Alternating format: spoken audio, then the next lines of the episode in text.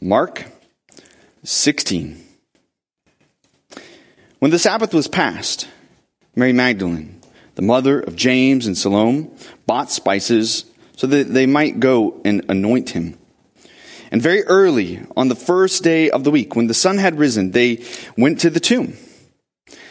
And they were saying to one another, Who will roll away the stone for us from the entrance of the tomb? Looking up, they saw that the stone had been rolled away. It was very large. And entering the tomb, they saw a young man sitting on the right side, dressed in a white robe, and they were alarmed.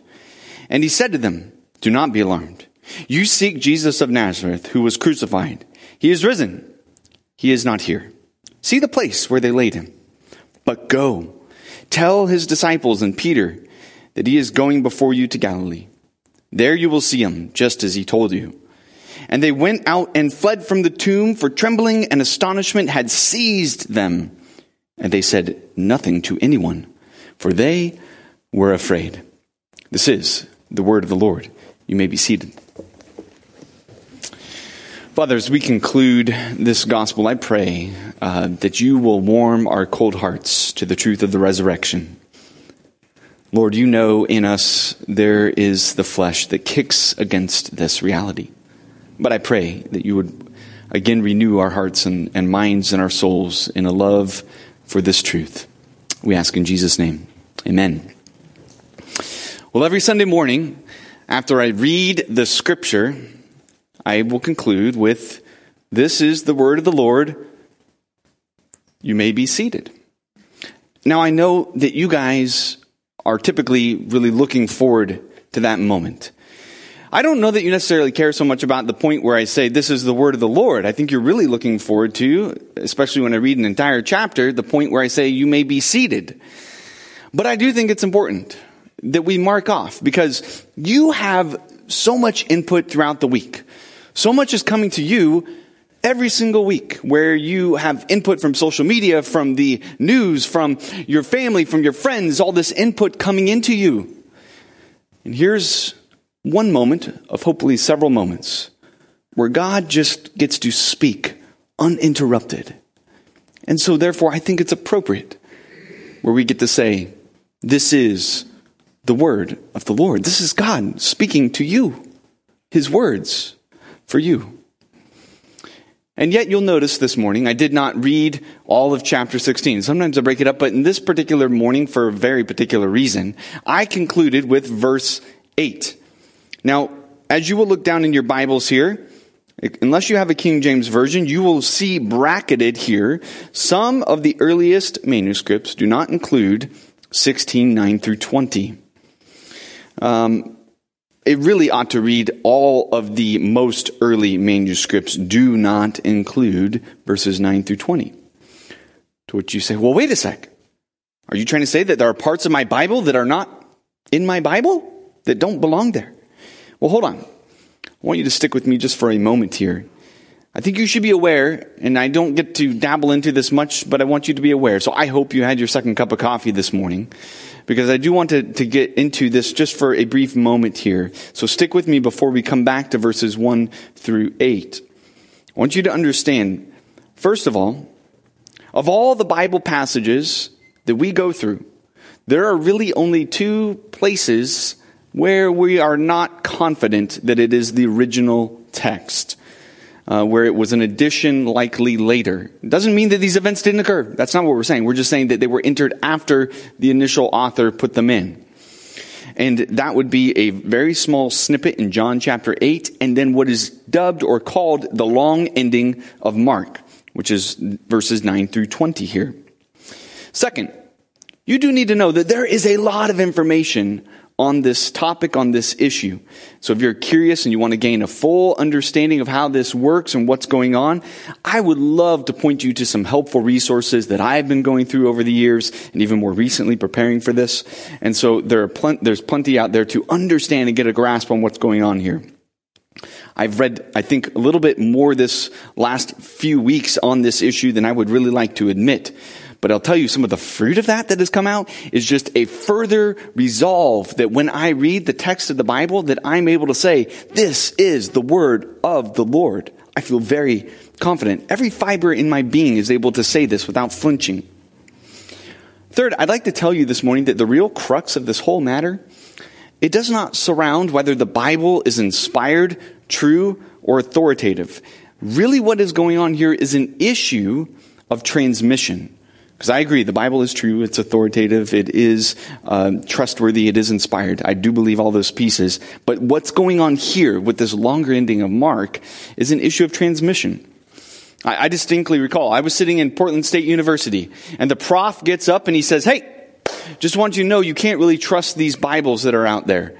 Uh, you, you, know how this all worked. It was translated from Aramaic uh, into Latin, and then later it was translated back into Greek, before into English, and he concocted this whole thing. And I remember kind of being taken back like this. So he says, you, you can't really know what Matthew said or what Mark or Luke or John say on any of these matters. He said, even less certain was whatever Jesus said. And I remember thinking, ah, oh, this is rather strange. And so when I started to look into these things myself, I found out the problem was none of what he said was actually true. It's not the case. Uh, he was either purposely being ignorant, closed minded, not really being a true thinker on these things. No, friends, the field of scholarship that deals with this, it's, it's called textual criticism. It's not really rocket science. It's not a mystery. If you desire to study this, it becomes crystal clear what is going on. Being that the Bible was copied and then copied and then copied, uh, occasionally there would be a small error here, a small error there that would come in, like a spelling or punctuation, and, and eventually more copies of those errors get copied. But if you take all of the copies and boil them back down, you can look for the older and more trustworthy manuscripts to get back to what the original reading is um, it leaves us very confident that what we hold here is the word of the Lord. And so um, you have to understand further that it wasn't a case where they were translating from Latin to Greek and then before they translated it into English. Um, that over that overstates the whole matter. Uh, friends, when the King James version was produced in 1611 and when the Geneva Bible even earlier in 1560, well actually the New Testament portion was 1557, but in that era, you have to understand, they had all the manuscripts before them, the Latin, the Greek, the Hebrew, and they, there was over almost 50 scholars that worked on the King James Version alone. They, they, they were bright minds. They were sharp cats. They, they did a thorough job taking what they had on hand and coming to the King James Version. And you have to understand our modern versions because we have more manuscripts available and more evidence to help us get to the original reading that we're always able now to go back and try to find what are the earlier, more, most trustworthy manuscripts. And so, uh, when you do this work, you do find that the earliest and most trustworthy don't have this longer reading of Mark. And, and further, you do find that even the earlier commentators like Origen and, and some of the others, um, as they're making comments, they, they ignore this longer section. It is as if this does not exist to them. Um, and eventually when Jerome, he was the first to translate the Greek into Latin around 400, as he was doing that, he mentions Jerome around 400 because by then this longer ending was already out there floating around. And he notes, he, he, he pens in, in the margin as he's beginning the work of the translation, he says, you know, most of the manuscripts don't have this longer ending, but a couple do. And so he kind of shrugs his shoulders and says, well, I don't know what to do with this, but I'm just going to put it in the Latin anyways. And so once it got into the Latin, at that point, it just kind of stuck and is, and is, and has been around. And so it made it in, if you will. But I, I think if, if you truly analyze each of the following verses, uh, 9 through 20, you find essentially what they are is a patchwork quilt of the other Gospels. Uh, it's as if someone did not like the ending of how Mark ended at 8 and said, I'm going to grab a little bit from John, a little bit from Luke, a little bit from Matthew, and piece in some pieces here to try and flesh out what happened from verse 8 going forward.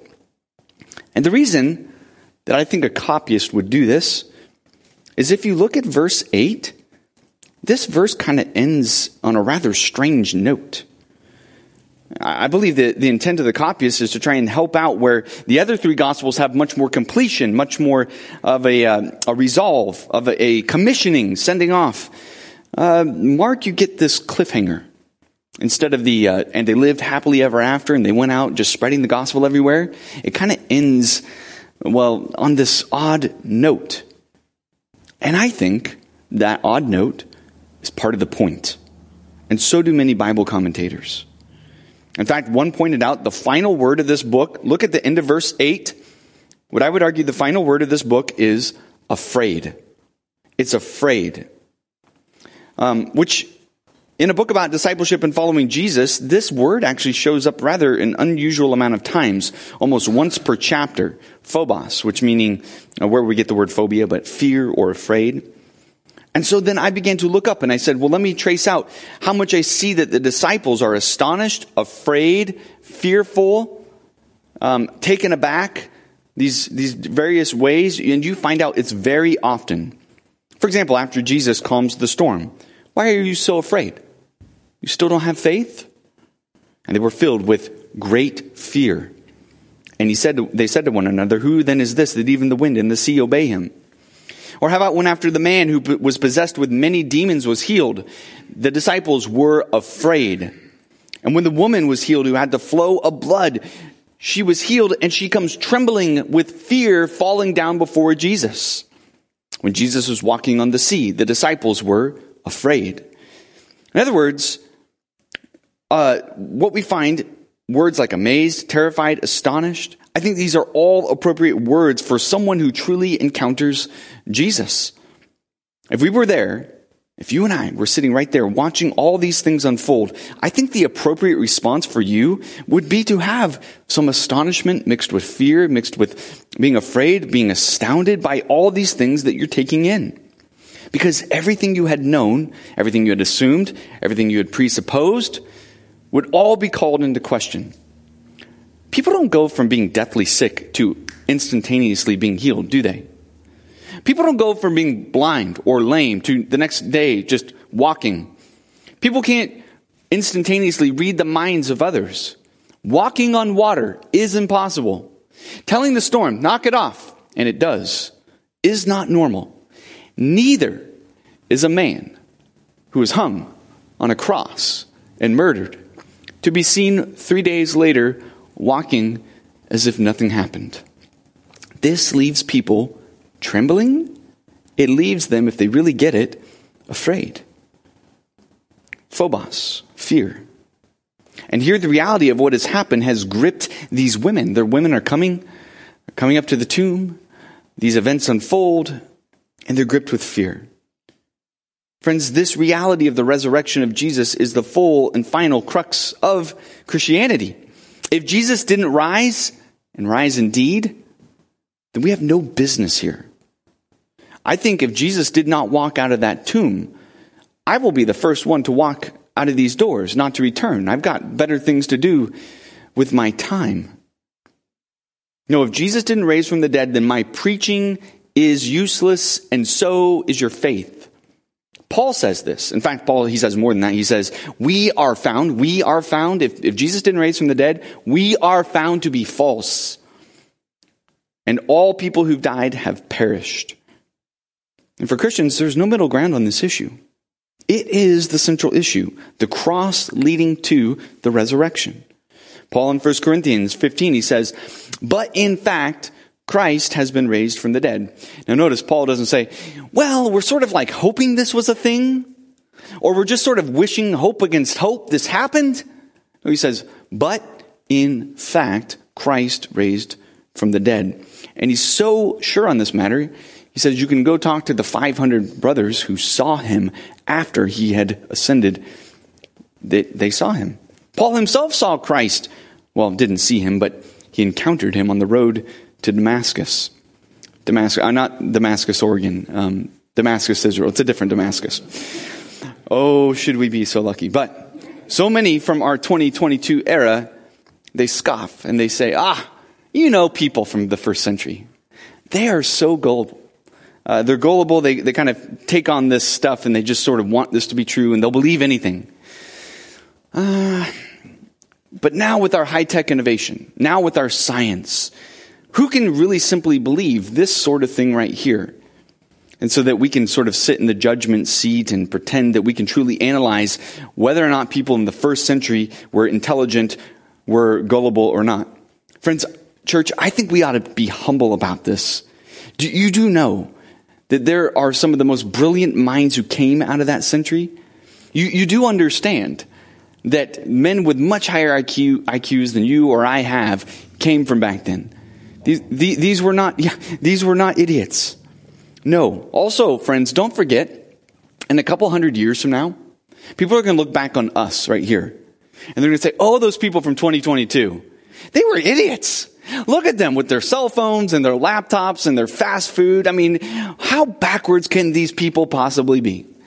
Every generation looks back and assumes unintelligence on the previous one. Let us not be like that. Let us assume the best about these people that they were intelligent, that they listened in, that they were keyed into the reality of what actually happened, and it changed them. It changed them. And so we want to give them credit. Nobody was really expecting the resurrection. They were not just saying, hey, we're showing up here to the tomb expecting this. It was the last thing on their minds. It was mind blowing. And it's interesting, the fact that it was mind blowing, because Jesus had over and over said, yeah, this is how it's going to go down.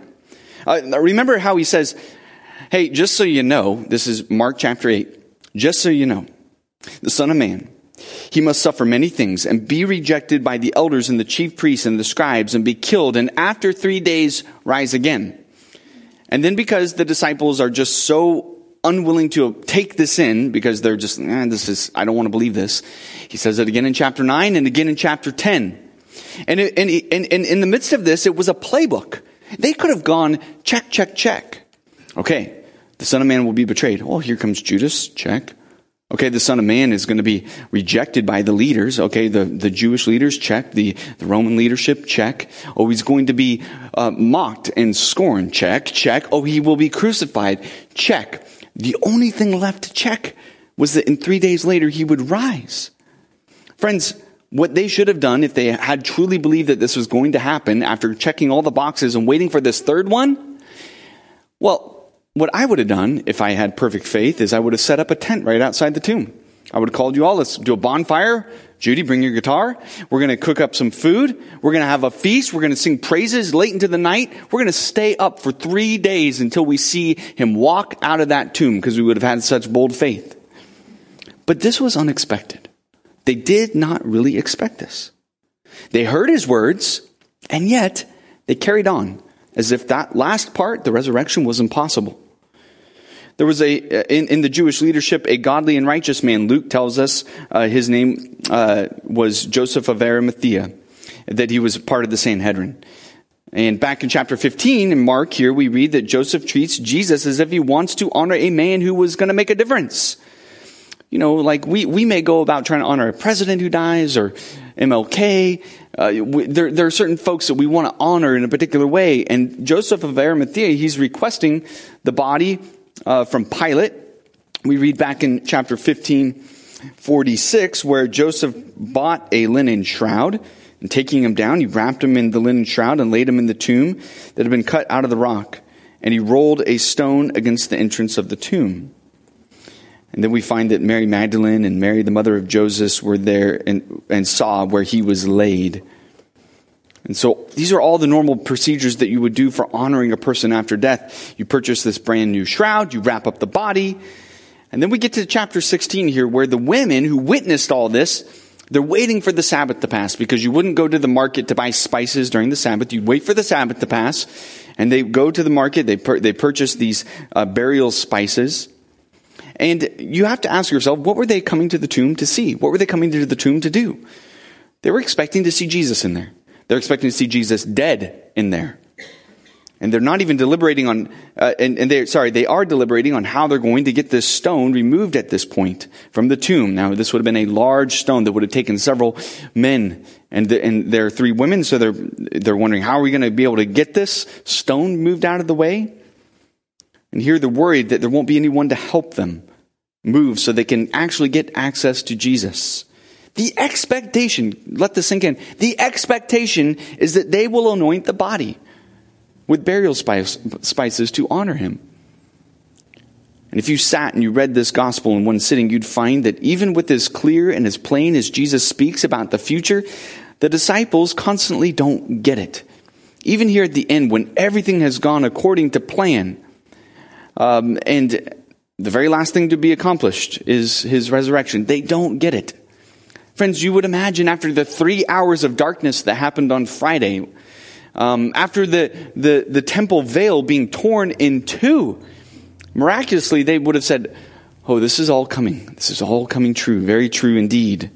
But they still don't really believe the resurrection is on the docket. So this here, this is what is so obvious. Uh, we may wrongly assume that these people were simply naive or gullible, simple-minded.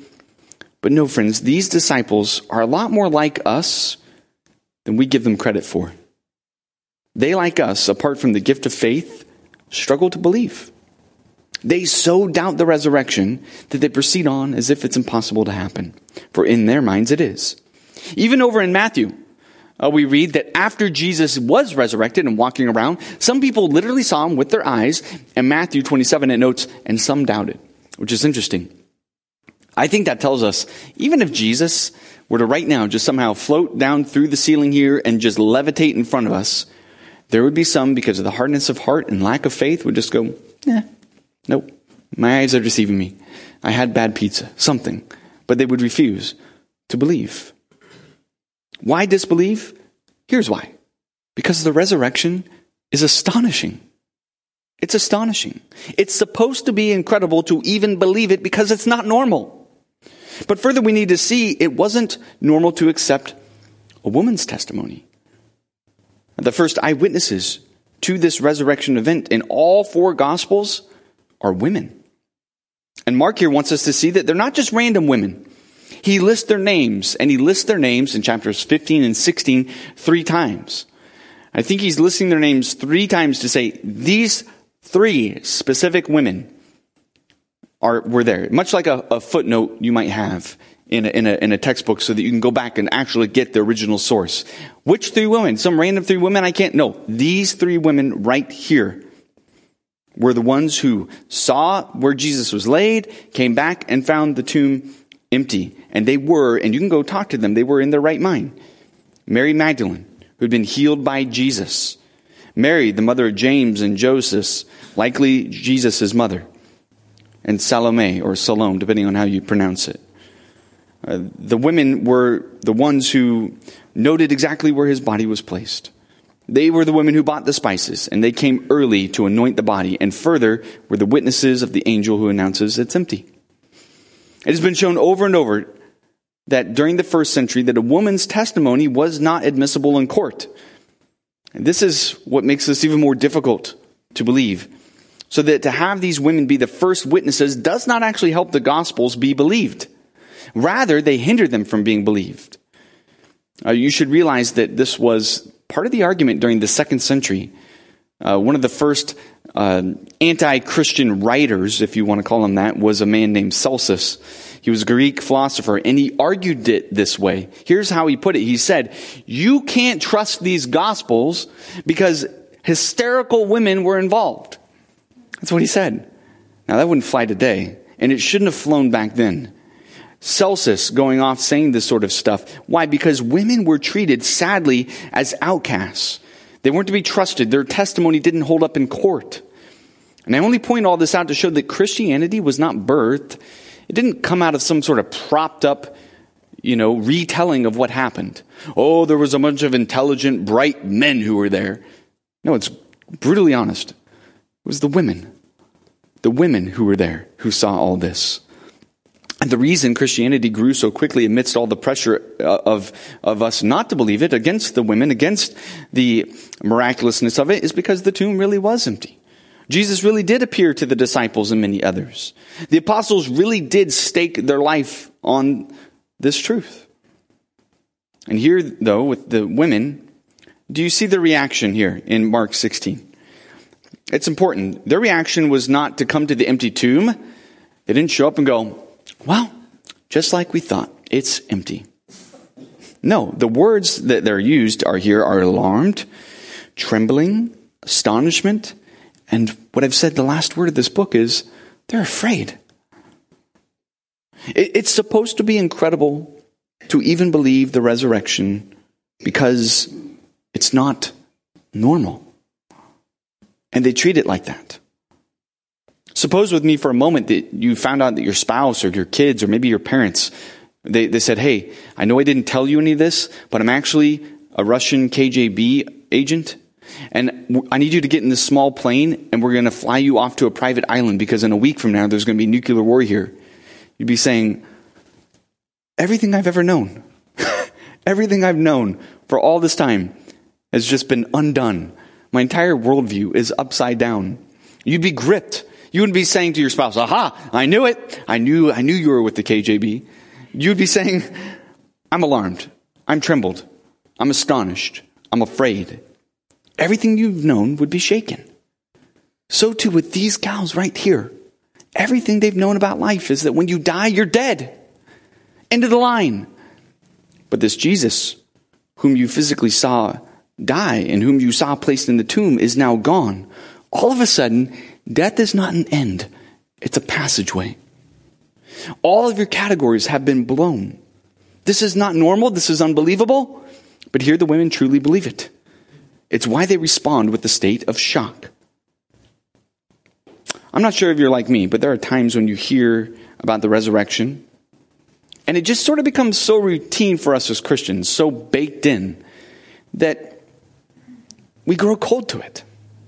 So that whether it's on Easter Sunday or whether it's on August 14th, somebody says, He is risen. He's risen indeed. Um, pizza or leftovers for lunch. We just kind of grow cold to it, don't we?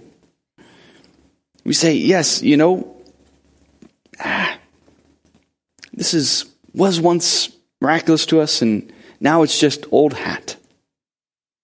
You know, this gal, I was talking with her and she, she says, you Christians, you're crazy. I thought, oh boy, here we go.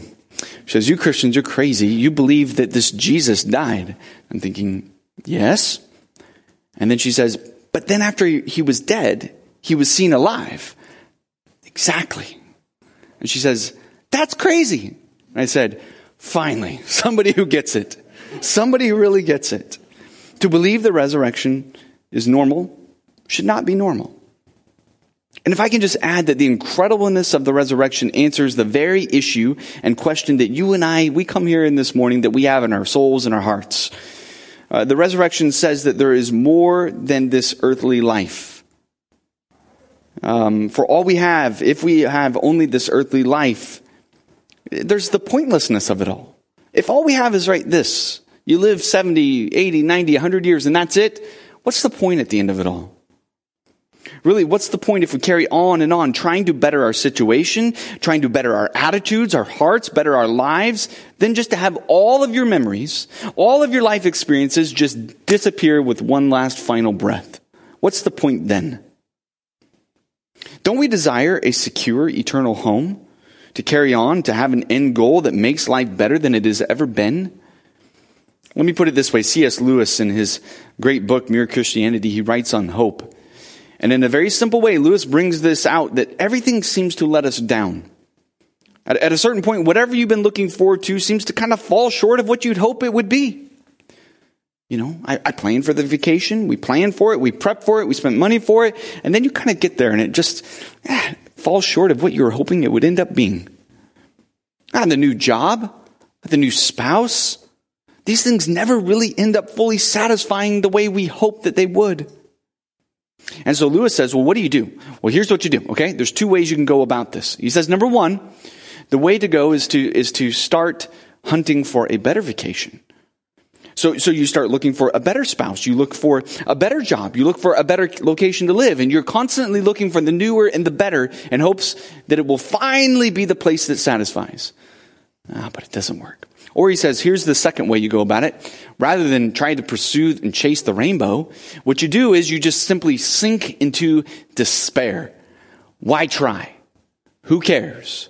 You just sort of give up on really trying to pursue hope and satisfaction. And then I think he comes to this brilliant Christian response. He says, Creatures, they're not born without desires unless there happens to be something that will truly meet those desires, satisfy those desires. So he looks around the world and he says, There are hungry babies, and so there are nursing mothers. There are ducks who want to be in water, little ducklings, and so there is water for them to swim in. Desires don't exist, he says, unless the satisfaction for those desires can be met. And I believe Mark here wants us to see that through the resurrection, our satisfaction can be met. We don't chase the rainbows.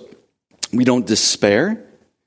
If we have the desire to truly live, and we want a desire to live in peace with our Creator, then surely the satisfaction for those desires exist. And the real way into that satisfaction is Jesus Christ. The God man who paved with his life for our sin a road from heaven to earth, shown to us through the resurrection. This answers the ultimate desire that you truly have deep down in your heart of hearts. Let's conclude. I'd like us to look at the last two verses here, verse 7 and 8. I'm going to read those again to you. But go, tell his disciples and Peter that he is going before you to Galilee. There you will see him just as he told you. And they went out and fled from the tomb, for trembling and astonishment had seized them, and they said nothing to anyone, for they were afraid. Friends, I know you probably have forgotten at the very beginning when we opened up this Gospel of Mark, there was one of, uh, right at the outset, there was amazing healings going on. One of them was a man with leprosy. And at that point in time, Jesus heals the man. He looks the man in the face and he says, look, I've healed you. Don't go tell anyone about this healing. And then Mark tells us, what did he do? he went out and told everybody. Then at the end of the book here, we're told the another miraculous, miraculous event has happened, a true healing, the best healing, the resurrection. And now the call is different. Instead of don't tell, the angel says, go and tell. But then what do we read instead of doing that? They don't tell anybody, for they were afraid. the complete inverse. It's interesting. Here at the end of the gospel, the disciples still struggle to follow through and do the right thing. I wonder if we're on the other side of this whole coin. You, you and I, we don't share. You and I, we don't tell. I, I, I don't think it's because we're afraid. I think, I wonder if it's because we think there's nothing to really be afraid of. And so we don't share because, go, heaven, hell, eh, whatever. Do we have to share about this? Ah, an encouragement to you, friends because of the reality of this that you do share. Because a spoiler alert, these gals, even though at this moment, at the, as the way the gospel closes, they don't share, they do end up sharing. The reason you're a Christian here today is because these women went out and started telling everybody what happened. They did end up sharing eventually. Uh, what they saw from and heard from the resurrected Lord. And my prayer is that we would uh, become Christians who want to share I, am keenly aware that's not the main point of this passage, but friends, it definitely is a subpoint that bears consideration for us. At least put it on the table.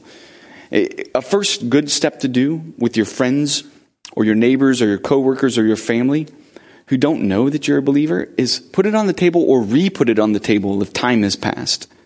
I'm going to church this weekend. I'm praying for you because I believe that God can intervene. Just put it on the table so they at least know. It cracks the door open for maybe another conversation with them.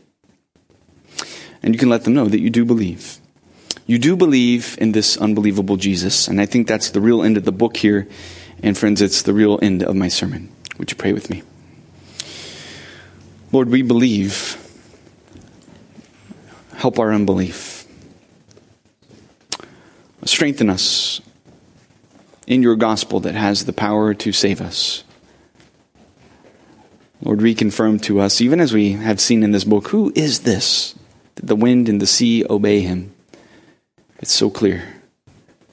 This is Jesus Christ, the Son of God. Surely, truly, truly, he is the Son of the living God. We praise you. for this. In Jesus' name, amen.